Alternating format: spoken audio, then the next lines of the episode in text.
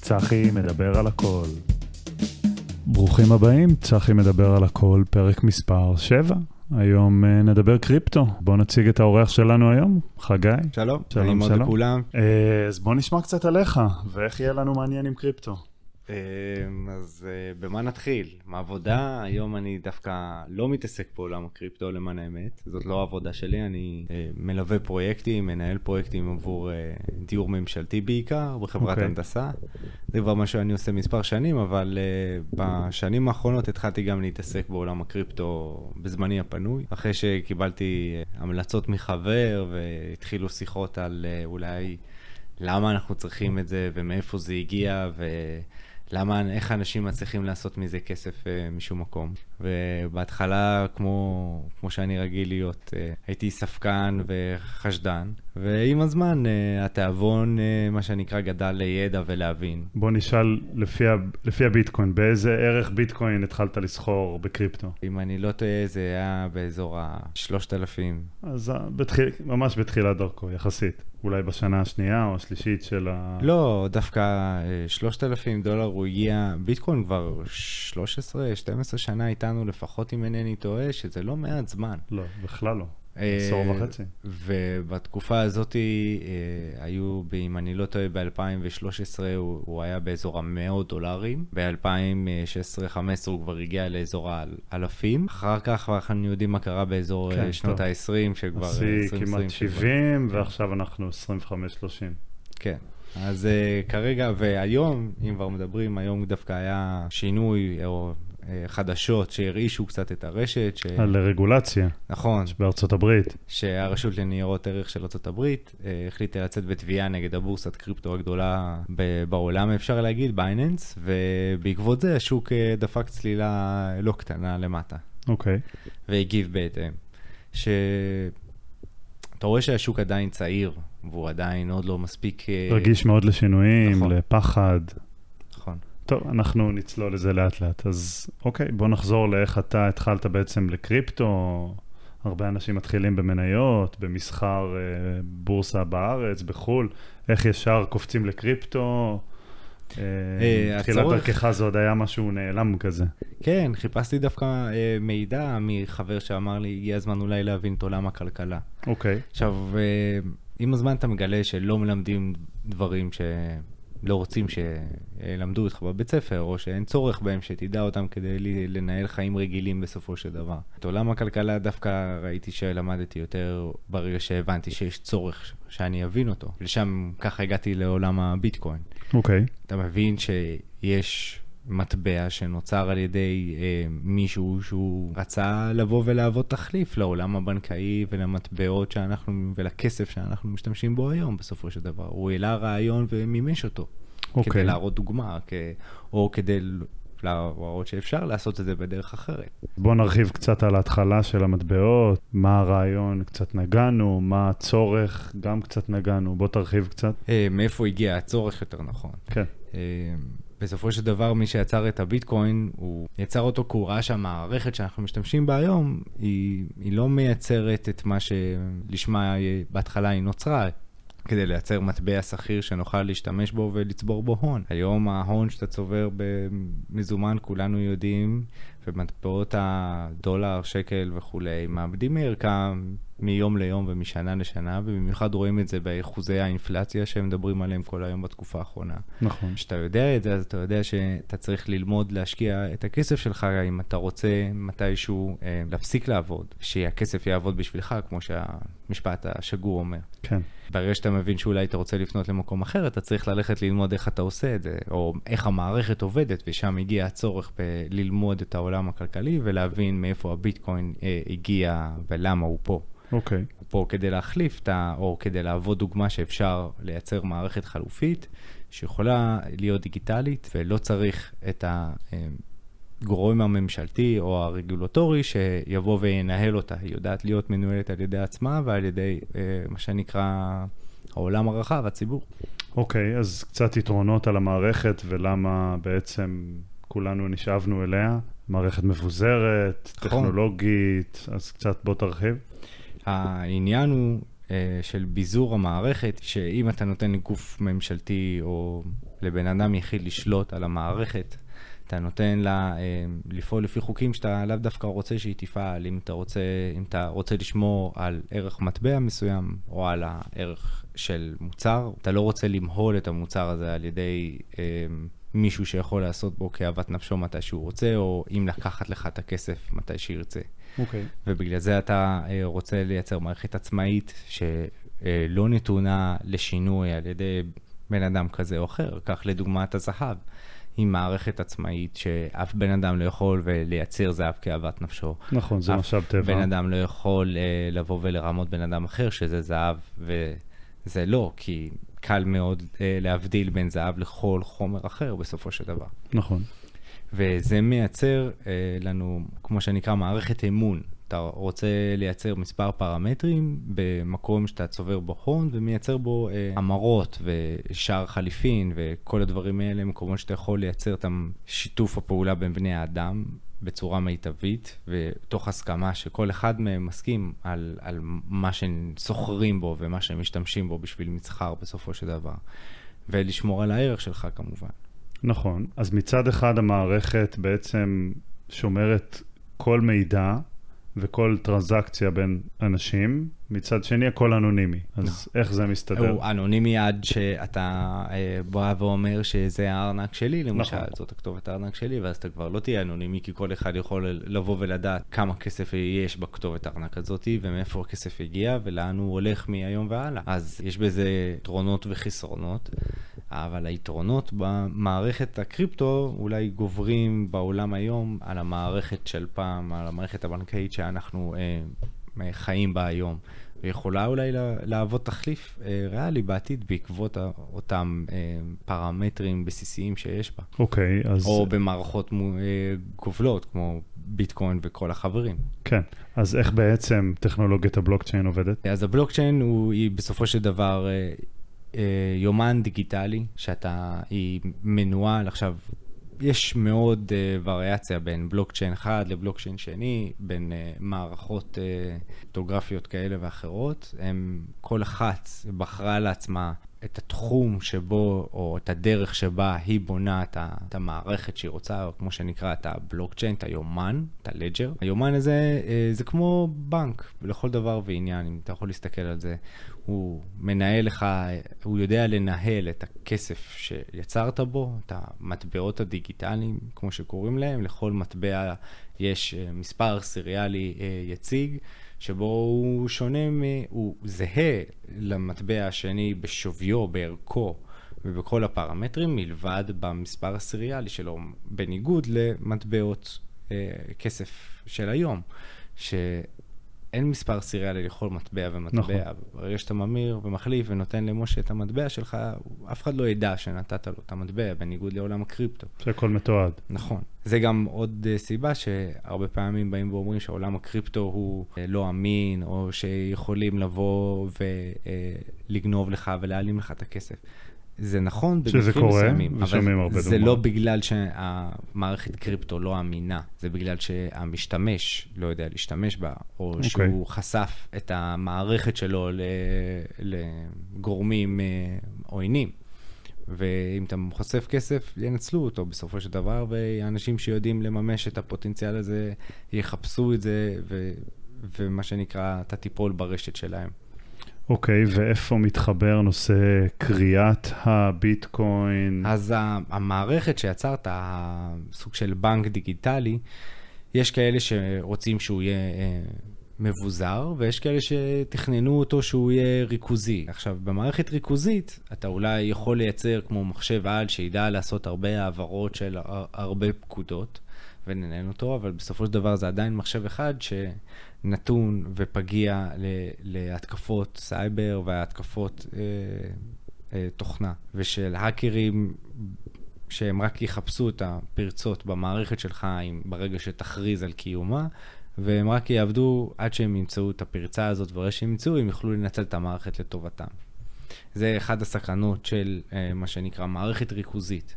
אבל הגישה השנייה היא מערכת מבוזרת. מה שנותן, זה נותן מאוד חסינות למערכת.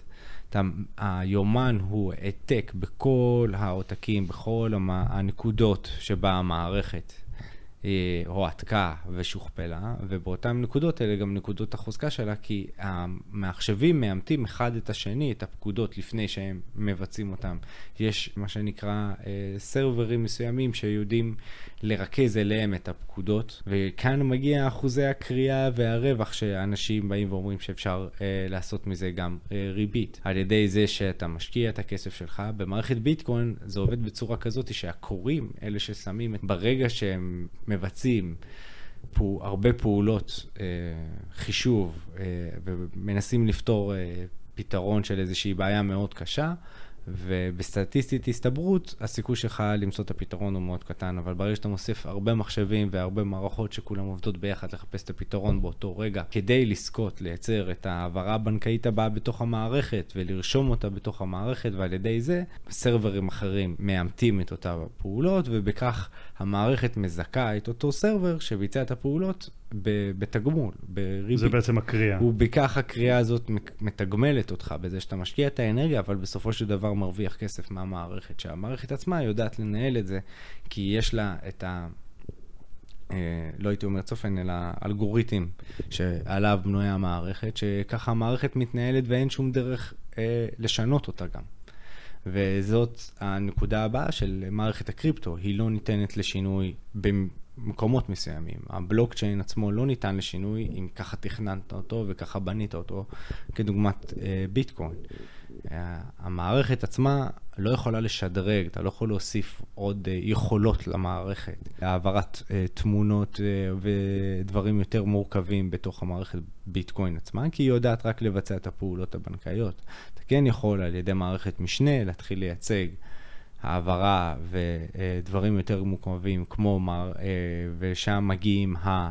altcoins, שהם מיישמים מערכות בלוקצ'יין משניות, או לפעמים מערכות... alt לב... ממילה של אלטרנטיבי. אלטרנטיב קוינס. נכון. שהם אה, לפעמים עצמאיים, בבלוקצ'יין עצמאי, ולרוב הם פשוט כתת משנה לבלוקצ'יין הראשי, כמו איתריום, כמו ביטקוין, כמו קרדנו, סולנה וכן הלאה, פוליגון, שיכולים לייצר לך אה, עוד אפשרויות ו- ועוד פונקציונליטי ועוד אפשרויות מימוש למערכת ב- בהרבה מובנים, וניגע בהם אולי אחרי זה בהמשך. זהו, אז בעצם יש את הרשת, את הבלוקצ'יין, שעליה... שהמערכת לרוב הבסיסית היא העברות ושמירת יומן של כמה כסף, או כמה מטבעות יש לי בסכום כזה או כזה.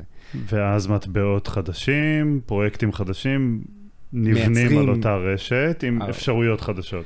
וכל רשת מייצרת לה מטבע משלה כדי שהרשת תדע לנהל את, ה, את הרשת עצמה על ידי המטבעות. העברות הבנקאיות מתומחרות על ידי אחוזי ריבית וכ, ו, וכן הלאה וכן הלאה הדברים אה, מתגלגלים בפנים כדי שהכל יהיה מתומחר. כי גם המערכת שהיא עובדת צריכה תגמול עבור הביצוע של העבודה. כל עבודה אה, אה, בצורה מסוימת, אם היא רווחית או משתלמת, או אם היא, אה, כל פקודה שהיא צריכה להיות מתומחרת. לגבי הנושא הזה, הייתי אומר שזה די סוגר את זה. עכשיו זו שאלה אחרת. ניקח את, ה, את הביטקוין כהתחיל את כל הטירוף, מה עשה איתריום שהוא... כבר עוקב אחרי הביטקוין, או חדש וחדשני יותר? אז איתריום הוא התחיל להיות, כמערכת אה, אה, לא מקבילה, אלא דומה למערכת הביטקוין שמושתתת על אותם עקרונות, על אה, proof of work, שבה המערכת מבצעת עבודה, מנחשת חישוב כדי לזכות בהעברה הבנקאית הבאה, לבצע למערכת ובכך מקבלת את התגמול. יש מערכות שעברו לשיטה של proof of stake, שזה אתה מנהל סרברים שמרכזים עבורם את ה... דלגיישן, את הסמכות לבצע את אה, שמירת ההון, כביכול, ברישום הבנקאי. אוקיי, okay, אז לא, נמשיך על האיתריום, והיה איתריום 2.0. נכון, אז 2.0 בא ושינה את עצמו מ-proof of work ל-proof of stake, וכמעט שינה את מהות המערכת כמו איך שהיא עובדת מבפנים, הייתי אומר. אבל זה עדיין איתריום, המערכת שאנחנו מכירים עם אותן אה, יכולות שהיה לה בעבר, רק שהן טיפה יותר משופרות, עם גישה טיפה שונה לעולם ההעברות הפנימיות שבתוכה, והדרך שבה היא משלמת הגמול עבור אה, ההעברות שמתבצעות לסרברים שמנהלים את הרשת. אוקיי. Okay. אה, איתריום, בניגוד לביטקוין, אבל אין לו מקסימום סופליי, אין לו אה, כמות מרבית של מטבעות. אין לו מגבלה. שניתן, אין לו מגבלה, הוא יכול להמשיך, הרשת או מי שמנהל אותה יוכל להמשיך להדפיס כמויות של איתריום ככל והוא ירצה או יבחר. בין אם הוא צריך לשנות זאת בקוד, או בין אם הוא צריך פשוט ללחוץ על לחיצת כפתור, אבל זה אפשרי.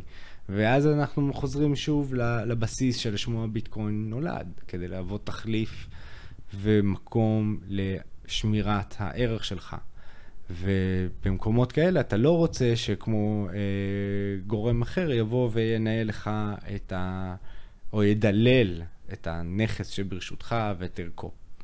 אוקיי. Okay. וזה אה, למה יש מערכות מקבילות, שדווקא כן מקנות עדיין את היכולות האלה של ביטקוין, עם יכולות אחרות, ובגלל זה יש לנו עשרת אלפים כמעט מטבעות קריפטוגרפיים היום שנסחרים בעולם השוק, כשכל אחד מהם מנסה אה, להוות תחליף או לשמש איזושהי פונקציה כן, מסוימת בעולם להיות הדבר הבא, כשהדבר הבא עדיין לא נמצא.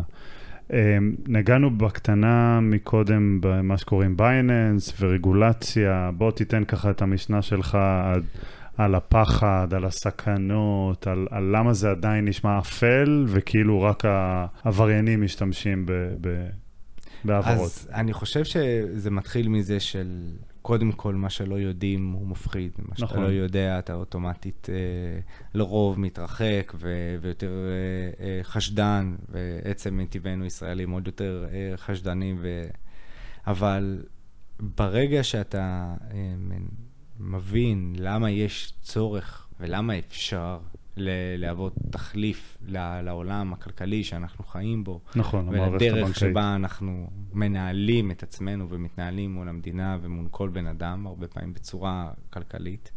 נכון. אז הסכנות הרבה פעמים נובעות קודם כל מהחוסר ידע שלנו. וברגע שאנחנו פותחים את הראש ומבינים שהידע הזה שווה ערך לרכוש אותו, אתה צריך ל- ללמוד את המערכת. ברגע שאתה יודע איך להתנהל במערכת, אז הפחד מהתנהלות יורד. וברגע שאתה אה, לומד בלוקצ'יין מסוים, או איך הוא עובד, אז הפחד מיכולים לעבוד עליי מחר אה, ילך, כי אתה יודע איך הרשת הזאת עובדת. ואז אתה יודע מה אתה עושה במחשב, אז אתה לא תפחד מהפעולות שאתה כן, אתה, מבצע. זה מצריך הרבה שיעורי בית ולמידה, אז אה, אולי זה גם איזשהו... לאו דווקא, לא עשו לך הרבה שיעורי בית לפני שפתחת חשבון בנק. והתחלת לבצע העברות בנקאיות מ... והתחלת לקנות בכסף. מצד שני, אמרו לך, זה מה יש, ועם זה אתה מתמודד. זאת אומרת, לא נכון, לא הביאו לך איזה אבל... אלטרנטיבה. לאו דווקא המערכות האלה מורכבות כמו שמתארים לעצמם וחושבים. הרבה פעמים אולי המערכות, אתה יודע, Windows היה מאוד קשה נכון. ולבנות אותו. אבל ה end point, ה user שבא ומשתמש במערכת היא פשוטה. לא כל הפונקציות בה פשוטות, אתה לא תרצה להשתמש ב... וללמוד, אתה לא תוכל ללמוד את כולם, אבל אתה כן תוכל להשתמש במערכת וללמוד, ובגלל זה גם עולם הקריפטו, ברגע שאתה מבין אותו, וברגע שאתה מעלים את הפחדים והוא יודע מה אתה עושה, אתה לא תפחד להשתמש בו, ומיום ליום הוא נהיה הרבה יותר נגיש, כמו פלאפון שהיה פעם. נכון. בהתחלה אנשים אמרו, למה אני לא צריך פלאפון, אני מסתדר כמו שאני היום, נכון? היית שומע את זה הרבה, ואני זוכר את זה. ואחרי זה שהגיע הפלאפון כמעט לכל אחד, ולכולם היה את הנוקיה או את הסמסונג הקטן, או כל אלה, לאט לאט הגיע הטלפון עם המסך אה, שטוח ומסך טאץ'. אנשים אמרו, למה אתה צריך את זה? הטלפון הזה עובד, מתקשר, הולך, ואז אתה מגלה שיש לך עולם ומלואו בתוך הטלפון. כן, מחשב. ואתה מבין יד. שהיום אתה לא יכול בלעדיו במשך 24 שעות כמעט, לפחות בהתנהלות יומיומית רגילה. לגמרי. לא עבודה, לא בבית, בכל כך הרבה דברים שאפילו היום... אה, אתה, אתה לא יכול להיכנס לרשות ממשלתית לפעמים ולקבל uh, שירות לאזרח בלי לדעת להיכנס למחשב או לסוג של אפליקציה. נכון. ולנהל, ולהתנהל שם.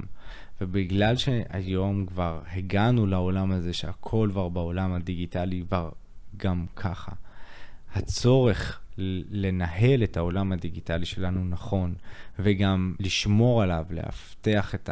הכסף שלנו ואת התקשורת, וגם לייצר אמון, אה, אמון שלא ניתן לשבור במה שאתה מעביר בעולם הדיגיטלי בין אחד לשני, זה משהו שהוא כבר היה צריך לקרות אולי מזמן, כי אנחנו כבר 20, 20 שנה במהפכה של האינטרנט מאז שהיא התחילה, ורק היום אנחנו מבינים שבאמת אנחנו יכולים לסחור בין אחד לשני בלי שאף אחד יבוא ויגיד לנו אה, למה, כמה ומה. או עמלות, או לשלוט בכסף, או וכולי וכולי. ועוד הרבה. Okay. אוקיי. בוא נחזור רגע לתקופת הקורונה, זו תקופה שפחות או יותר אני אה, נכנסתי לעסקי הביטקוין, או המטבעות הדיגיטליים. כמה התקופה הזאת יצרה איזשהו חיפוש של משקיעים אחרי כסף קל, עניין חדש, מסחר מהבית.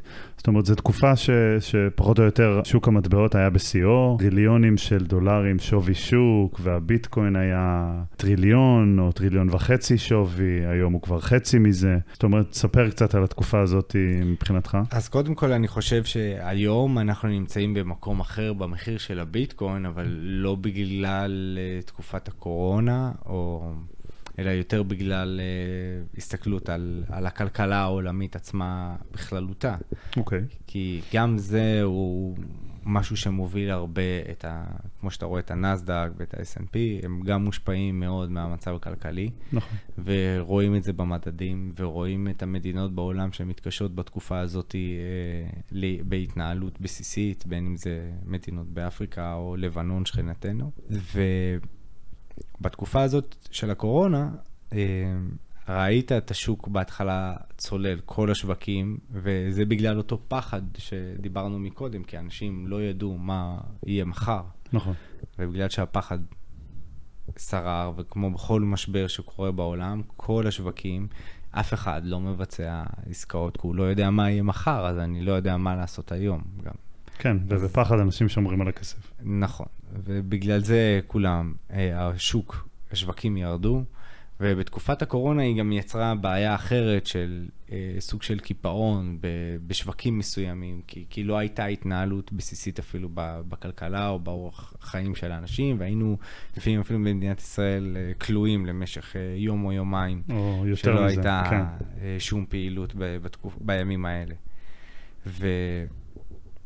בגלל שהקורונה הייתה אה, סוג של משבר, ומיד אחריו אה, ממשלת ארה"ב יצאה בהצהרה שהיא, אה, לא אחריו, אלא כדי לצאת מהמשבר, ממשלת ארה"ב הדפיסה כמויות של דולרים, מה שגרם לאינפלציה ולעלייה של השווקים ושל כמעט כל דבר במהלך תקופת הקורונה וראינו את ההמראה של זה, בין אם זה בנכסים, או בבורסה, או בזהב, או בשירותים וב, ובמוצרים, והכל פשוט אה, עלה בעקבות הדילול, מה שנקרא, אה, לפי דעתי לפחות, וממה שאני יודע, בערך המטבע ובכמות הכסף הקיימת.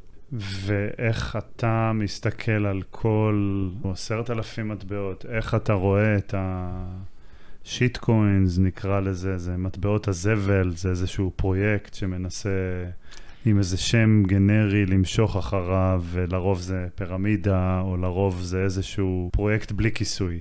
אז האם זה גם אז... מגביר את הפחד על השווקים, או שהכל פתוח? אני בהחלט כן, זה מגביר את הפחד, אבל זה, זה לא ישנה את המסלול של השוק לטווח הארוך, לדעתי. אתה יודע, זה כמו איזה משברון קטן שאחרי זה אתה תראה את זה בגרף שהוא ככה התנדנד קצת וירד טיפה למטה והשוק קצת אה, פחד, אבל לאורך זמן אתה לא תראה את זה, להפך זה אולי לדעתי ילמד אנשים ממה להיזהר, זה ילמד אנשים שיש סכנות בעולם הזה וצריך לדעת להתנהל מולו וללמוד. כמו כמעט כל דבר שאתה הולך לי, אה, להתעסק. ו... האם יש מקום לעשרת אלפים סוגי מטבעות? אני אשאל אותך שאלה כזאת, אתה רואה כמה בנקים יש בעולם היום? כנראה מעל עשרת אלפים. מצד שני, אין עשרת אלפים מדינות. זאת אומרת, זה נראה too much. וזה בסדר שתהיה תחרות ואין אה, שום בעיה עם זה. אה, להפך, אני חושב שאנחנו מגיעים מעולם מאוד ריכוזי, מסתכל על החברות הגדולות, מקדונלדס, פייסבוק, מייקרוסופט, אמזון, כאילו, אפשר, יש, יש לא מעט, נכון. ששולטות בשווקים שלמים, במקומות, באזורים שלמים, על תחומים רבים של קמעונאות וסחר, ו, ובגלל שאנחנו מגיעים היום מעולם מאוד אה, ריכוזי, בניגוד למה שהיה פעם, אני חושב שקצת אה, ביזור לא יזיק, וישמור על החברה וישמור על, על ערך אה, של אנשים שידעו אה, לנהל את זה נכון. אה, לא רק זה, זה יהווה פריצת דרך וקדמה ל- לאנושות ולדרך שבה אנחנו מתנהלים ו- ומאשרים או מעבירים אה, נכסים או אה, מתנהלים מול בני אדם בצורה שוויונית יותר, בצורה יותר... אם נחשוב קצת על העתיד, דיברנו על, על דברים שליליים ועל חסרונות. אה, בואו ניקח את אה, מקרה הקרדנו, את עדה, ונתלבש עליו כראייה לעתיד, אה, על אפשרויות נוספות של מטבע ורשת הבלוקצ'יין. ויש לך, אני יודע, המון המון המון היכרות והבנה לפרויקט הזה. וזה על מטבע- עדה כן, עדה זה... בהתחלה, שבתקופת הקורונה גם, עוד לפני, הלכתי, כמו שאמרתי, בהתחלה גם לי היה פחד, כמו כולם, לא נכון. ובגלל זה אמרתי שהפתרון הכי טוב הוא ללמוד ולהבין, קודם כל, מה, למה וכמה. ובגלל זה הדבר הראשון שעשיתי זה ללכת ללמוד כלכלה, מאיפה הגענו ולאן, ואיך הגענו למה שאנחנו היום, עם השקל, עם הדולר, או במה שאנחנו משתמשים בו. וברגע שהבנתי את זה, הבנתי אה, מה התחליף ולשם מה אני הולך להשקיע בעולם הביטקוין, ואז חיפשתי את, ה, את המקום שיהווה את ה, הפרויקט, ש, שיוכל אה, להיות התחליף לה, באמת המערכת, או ה, הפרויקט שאני רואה את הפוטנציאל הכי גדול בו. אוקיי. ואפשר להגיד שגם בין היתר אהבתי איתם את הבעלים, לא הבעלים, הייתי אומר את ה- מייסד. המייסד של, אה, של אותו בלוקצ'יין, של קוראים לו קרדנו, מהמם. עדה, המטבע של המערכת. אוקיי. המערכת הזאת עובדת בצורה כזאת שהיא גם מבוזרת, היא אה, עובדת בצורה שהוא מקסימום סופליי ואי אפשר להדפיס עוד. מגבלה בצורה- על הכמות. נכון, היא בצורה שהיא היא לא נותנת למערכת סתם לבזבז הרבה אנרגיה ומשאבים רק בשביל לקבל את הסיכוי לזכות באחוז כמו בביטקוין לבצע את ההעברה שלה.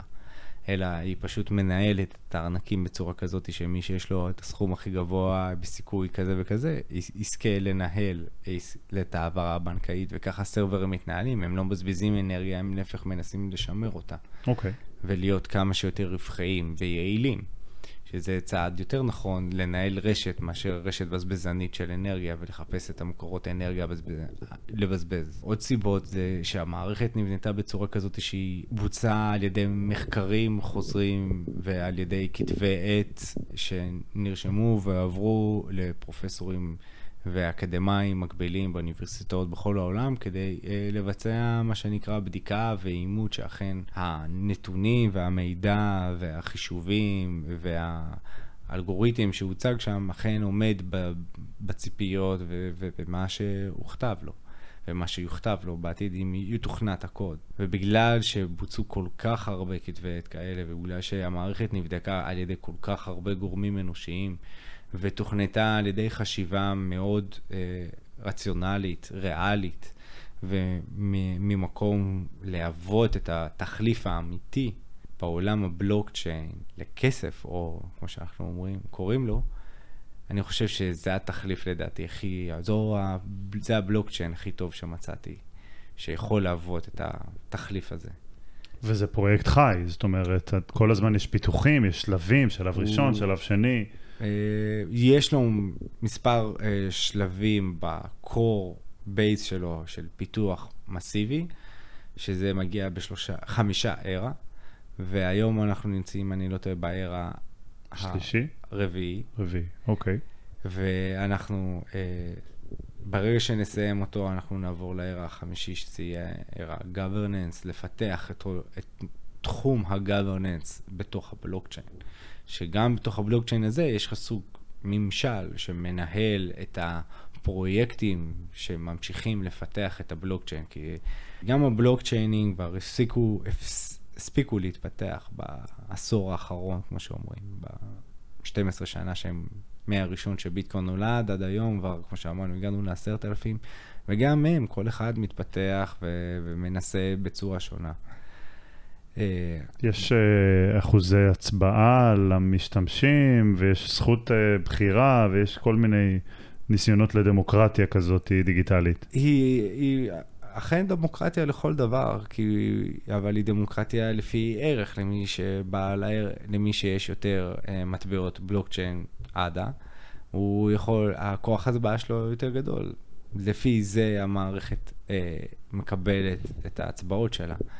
מעבר לזה, המערכת היא מאוד uh, שוויונית. כולם יכולים לראות את כל ההצעות ואת כל הפרויקטים שמוצעים uh, לפיתוח על ידי הגורמים צד שלישי. זאת מערכת שהיא open source, כך שכל אחד יכול לבוא ולהוסיף uh, ולשדרג ולתקן דברים שצריך.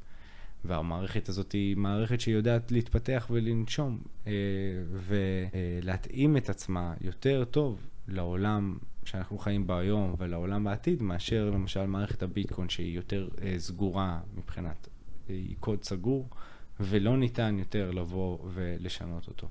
עדה כן היא open source, אבל במגבלות הבלוקצ'יין שהוא נותן.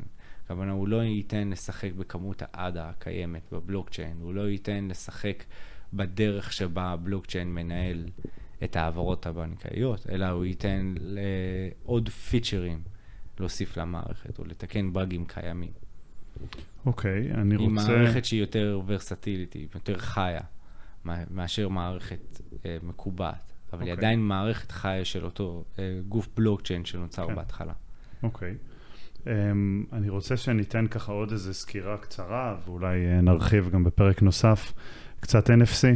גם NFT. Uh, NFT, סליחה. אז... קצת uh, קללה ששמענו הרבה הרבה, וקצת גם בירידה, uh, מבחינת באז. אז עולם ה-NFT הוא עולם uh, של, הוא נמצא, הייתי אומר, כמו אלט קוינס, או שיט קוינס, כמו שקראת להם.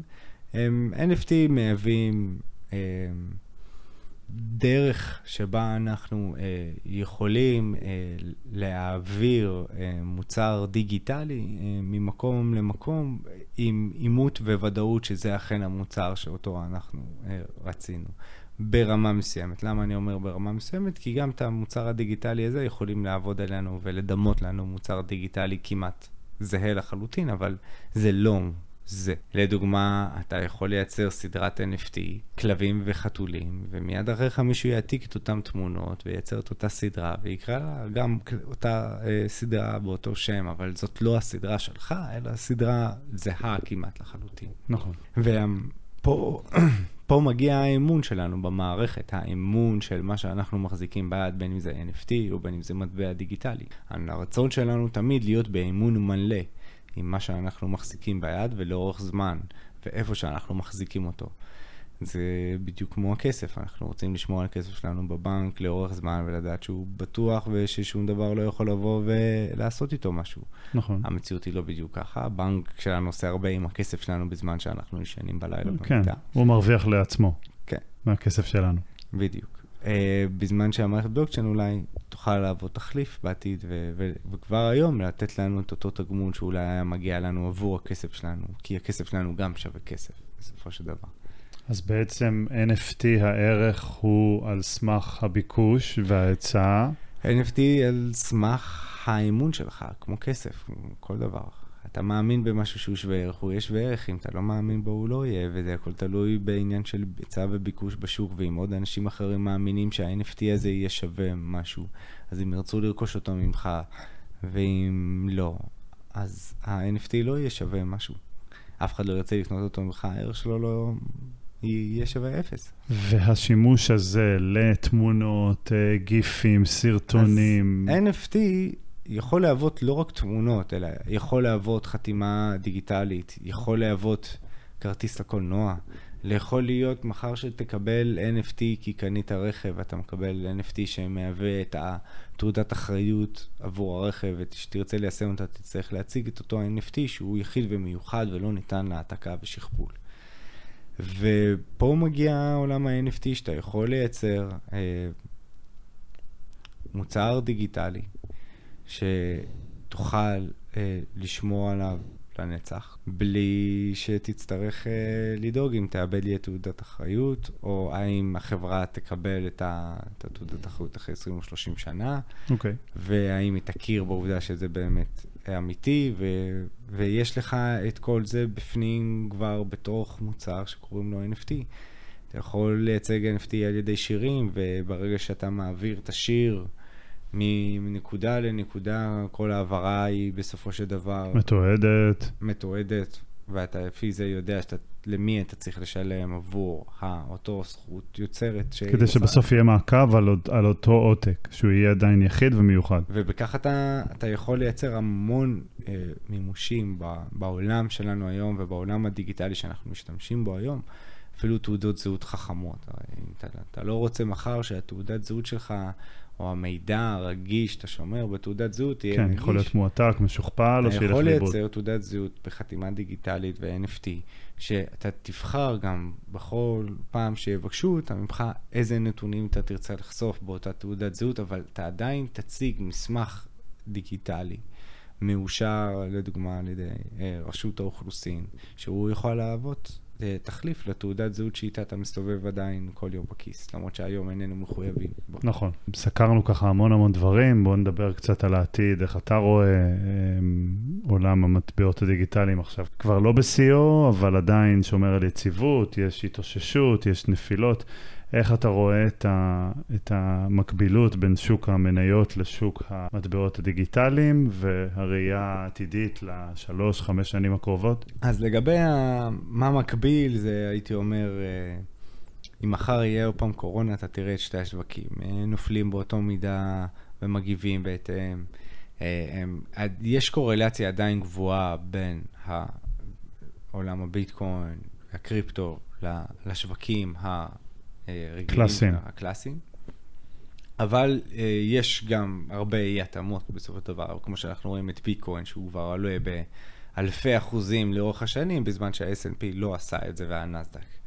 וכאן מגיע חוסר קורלציה בטווח הארוך. אוקיי. Okay. וכאן גם מגיע, מגיע מאיפה ההשקפה שלי, uh, בין היתר, בחלק אתה מתבססת.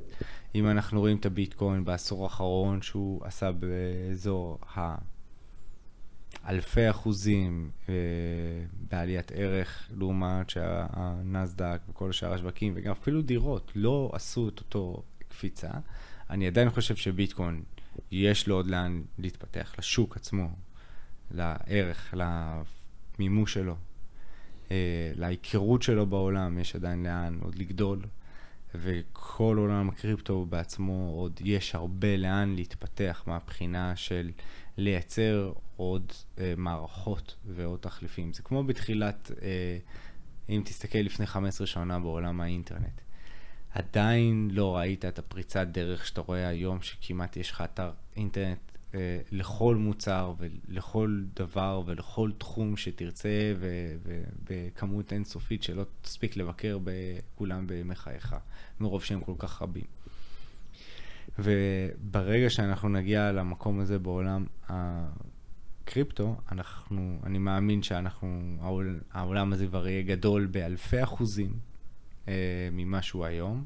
היום אנחנו מדברים שעולם הקריפטו הוא בסדר גודל של טריליונים בודדים של דולרים. אה, ומשתנה, אתה יודע, אה, עולה ויורד בהתאם אה, לתנודות בשווקים. אבל אני חושב שבשנים הקרובות אנחנו נראה אותו צמח בעוד מאות אחוזים, ולא רק הביטקוין, כי הדומיננטיות של הביטקוין אה, עם הזמן דווקא תירד. כי המטבעות האחרים יהוו תחליפים ויוכלו להוות פונקציונליות יותר גבוהה בעולם הדיגיטלי מאשר ביטקוין יוכל להציע, ובגלל זה הם אולי או לא יהוו תחליף דווקא, אבל יוכלו להוות שימושים אחרים שיוכלו לרכוש יותר אה, צורך. ובגלל זה אולי גם הנתח שוק שלהם יגדל בהתאם. אה, אני חושב שיש, לפי איך שרואים את זה ולפי הגרף של ביטקוין, רואים את המחזורים של בערך כל ארבע שנים, רואים מחזור צמיחה די אה, גבוה, אם מסתכלים על זה ככה. ובגלל זה אני אומר שעוד שלוש-ארבע שנים אנחנו עדיין נהיה בקפיצות של, אה, אם נסתכל לאחורה, במאות אחוזים וגדילה שהיא אקספוננציאלית עדיין מבחינת כל השוק.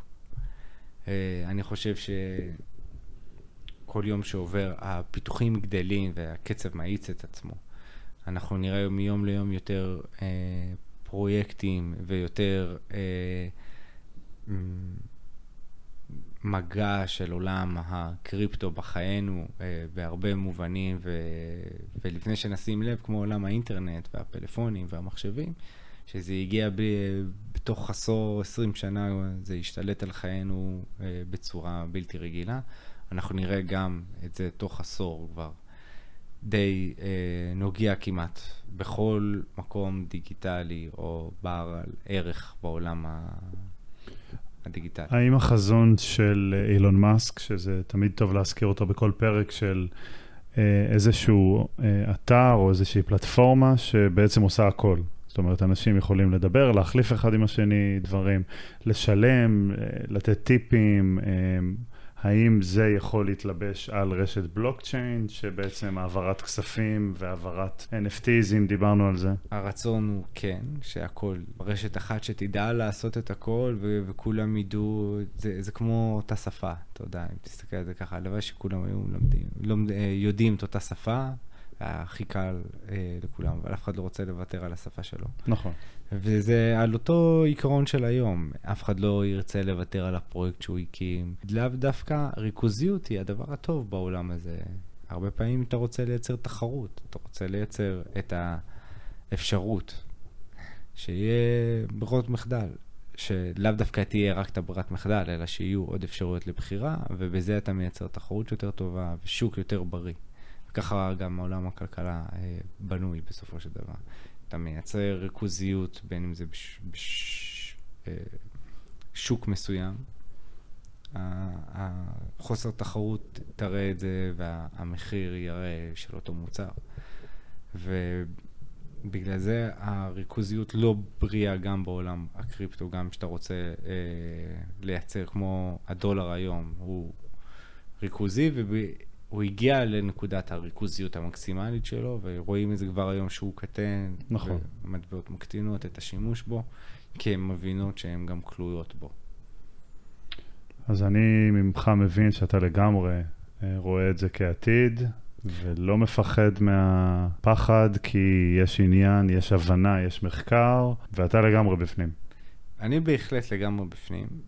עדיין לא לגמרי מוחלט, כי עדיין צריך חשבון בנק במדינת ישראל נכון. בהתנהלות אה, אה, שגרתית. כן, יש לא מעט סכנות אה, להיזהר מהם. אה, למשל היום, ממש היום ראיתי אה, סרטון של אותו אה, מייסד אה, קרדנו, שהתריע בפני זה שאנחנו צפויים לראות אה, עלייה מאוד גדולה בניסיונות אה, גנבות בעולם הקריפטו ומרמות. ואנשים, זה יגרום לאנשים לרצות אה, לחשוב שהעולם הזה לא בריא ומסוכן, ובגלל זה הוא מלא בנוכלים.